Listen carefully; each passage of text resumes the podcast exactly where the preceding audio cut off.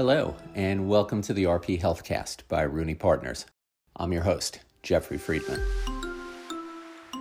So, there's an old saying, and it goes the more you learn, the less you know. Uh, that may sound paradoxical, but unfortunately, it's part of the issue we're having with really understanding the coronavirus.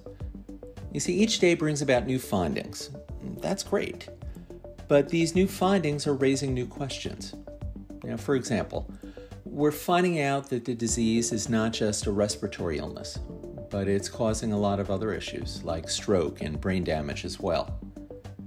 So, to break this down and to talk about some of the other neurological issues caused by COVID 19, we have with us Melinda Wenner Moyer. Melinda's a science writer, and she's a visiting scholar at NYU's Arthur L. Carter Journalism Institute. Melinda writes a column for Slate, and she's a contributing editor at Scientific American magazine. She also writes for the New York Times, for Mother Jones, and a number of other women's magazines. Melinda, it's a pleasure to have you here with us today. Thank you so much for having me.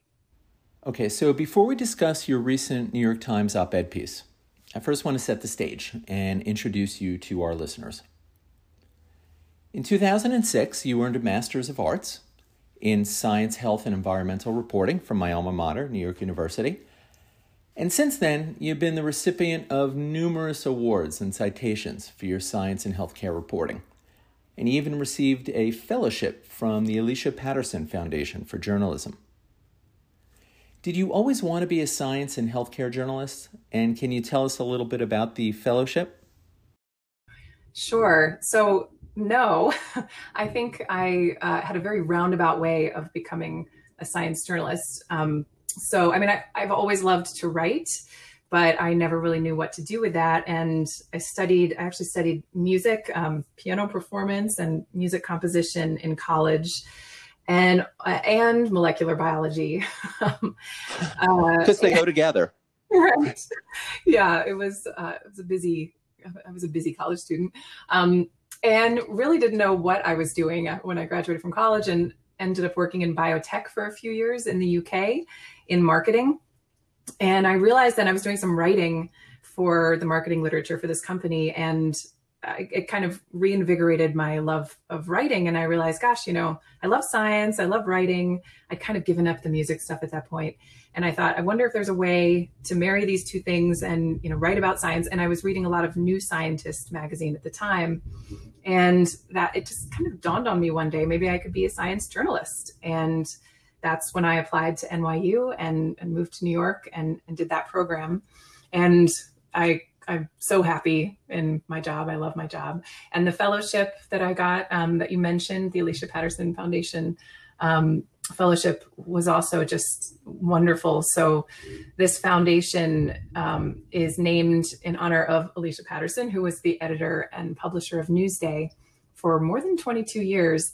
And she, um, this uh, fellowship essentially is awarded to a handful of of journalists around the country um, uh, and every year and i decided to, to apply and and i wanted to do a fellowship on vaccines i've always been really attracted to controversial and complicated scientific topics so this seemed like a natural choice for me and it was amazing so with the money from the foundation i went to west africa to report a piece um, and just learned a ton so it was amazing wow that is incredibly interesting. And I want to get into the vaccines and talk more about that. We'll do that in a little bit. But on June 29th, the New York Times published an op ed piece under your byline. It was entitled, Can COVID Damage the Brain? Right? So it's interesting. So we always talk about it as a respiratory illness. So I'd like to walk through some of the different cases and patients you wrote about regarding these brain issues. And one case in particular you could probably start with was the case of Chelsea Alionar. And what was her experience? So, Chelsea is 37 years old and she lives in Oregon. She was previously just a very healthy young woman. And on March 9th, she got essentially the worst headache of her life. And she told me she gets migraines. She's had a lot of headaches, but this was a headache like no other. and she didn't know what it was. Um, she did suspect, you know, maybe this is COVID. Uh, you know, maybe it's just a, a, weird symptom of COVID. And she tried to get a test, but back then, as you may remember, it was very hard to get COVID tests. So she wasn't able to get a test until more than a month later. And when she did, it came back positive. Um, but throughout her COVID experience, which is still ongoing, she's still not well. She's had dizziness, um, lightheadedness, blurry vision. She falls down sometimes. Um, she's confused and forgetful. She says it kind of feels like she has early dementia. Um, and she's also lost her sense of taste and smell, which is something we've heard about with some coronavirus patients. She said she lost almost 30 pounds over the course of 45 days because she thinks wow. she just didn't want to eat. And um, she said numbness in her fingertips and in her toes. And she says she has gone deaf in her left ear for the last month. So it's just a crazy constellation of terrible, debilitating symptoms, a lot of which seem to affect her nervous system. That's that's a crazy story, and it's awful. Um, eh, you wrote in the op-ed, and actually I quoted it earlier. You know, the more we learn about the coronavirus, the more we realize it's not just a respiratory infection, right? So I'd like for you to elaborate a little bit on that thought and describe what you found as the evolution of reported medical conditions associated with the virus. Yeah, sure. So there's now a lot of evidence that the coronavirus, you know, it, even though it infects the lungs first, it's really not a respiratory disease or not just a respiratory disease at least. So most people who are developing really serious symptoms and who are dying are not dying from pneumonia or other respiratory complications. Um, and this is in part because it's largely been found actually to be a blood vessel disease, a vascular disease.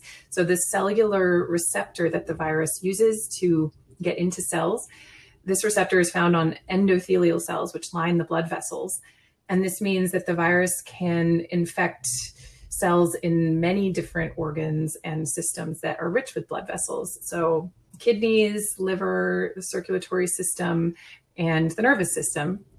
And so it can and it can directly infect cells in these different systems, but also indirectly affect them through the kind of widespread inflammation that then harms parts of the body, even if they're not sort of directly infected with the virus. So this all makes sense considering that the symptoms that people are reporting with the coronavirus aren't just respiratory systems, they're kind of all over the place, as Chelsea's example illustrates. So it's kind of like inflammation and hypoxia, like all together. yeah, it's a lot of stuff. Yeah, and, and so many organs that are getting harmed in the process. Yeah. So, all right. So, as the virus's impact is on the brain, you know what what have you been hearing from the medical authorities you know other people about the neurology nightmare that they're experiencing yeah so right now there are still so many more questions than there are answers about how covid affects the brain but again we can certainly get hints from the symptoms that patients are experiencing um, so in addition to the ones that that chelsea has experienced there's a lot of patients with brain fog with um, seizures and confusion, and many of these are persisting for a lot longer than the respiratory symptoms are. Um, and there have been studies that have, have shown that these kinds of nervous system issues are pretty common. So there was one study um, that uh, evaluated patients who had been hospitalized for coronavirus in China and found that more than a third of patients had nervous system symptoms, um, which included seizures, even impaired consciousness. And in France, there was a study that found that 84% of uh, COVID patients who had been admitted to the ICU, that they also had neurological problems. And a lot of them continued to have neurological problems after they were discharged. So these all collectively tell us, yes, you know, the nervous system's being affected. Um, and there's also some growing evidence that that you know we we're starting to understand and piece together how this happens and how the virus is is doing this. Um, but there's there's controversy too. So um, you know when we think about a virus directly infecting cells in the nervous system, this is one claim that's a little bit controversial. There's some evidence that suggests that the virus can directly infect nerves because nerves also express this receptor I mentioned before. And some researchers say, well, we think that actually the, the virus traveling along nerves as it moves to different parts of the body. So, one piece of evidence are case reports. And there was a case report of a woman in Los Angeles who was found to have the virus in her cerebral spinal fluid. But the reason this is controversial is because there aren't a lot of studies yet showing that the virus can directly get into nerve cells. There's just a few studies here and there, case studies here and there. But that's in part because it's really hard to get direct evidence of viruses inside the nervous system infecting the nervous system. You can't just you know, do a biopsy of somebody's brain in an mm-hmm. outpatient clinic and then send them home, right? So often this evidence comes from post-mortem brain studies, and there aren't a lot of those. Um, and you know, even if we think the virus does get inside these brain cells, we don't know what it then does. There's really not a lot of information yet. So we can kind of researchers are, are, speculating based on what we know can happen when viruses infect brain cells um, that it might affect the function of these brain cells it might even affect the structure of the brain but ultimately you know, we we don't know. We know there's reason to be concerned. We know we need to be doing more research, but but when it comes to what's actually happening inside the brain, it's really hard to tell. Yeah. So your op-ed piece, you talk a lot about the trauma. Uh, you know, as you just mentioned, the brain inflammation and cellular inflammation, but we've also heard a lot in the news about this inflammation leading to cytokine storms, right? So, can you explain a little bit about what that is and, and how it affects the brain? Yeah, sure. So separate from this question of whether the virus is, you know, getting inside brain cells and affecting brain cells directly, one thing we are pretty sure of, scientists are pretty sure of right now, is that the virus is leading to a kind of widespread inflammation throughout the body and including the brain.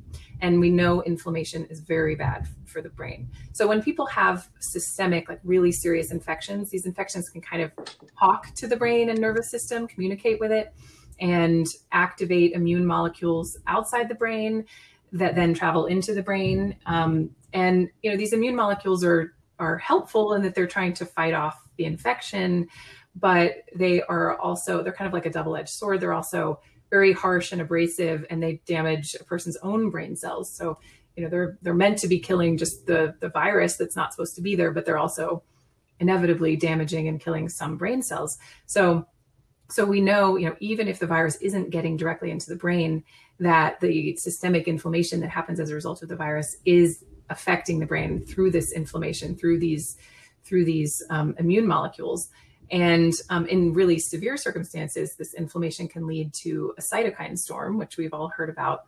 Um, and so cytokines are a class of immune molecules that are important for fighting off infections. There are a bunch of different kinds.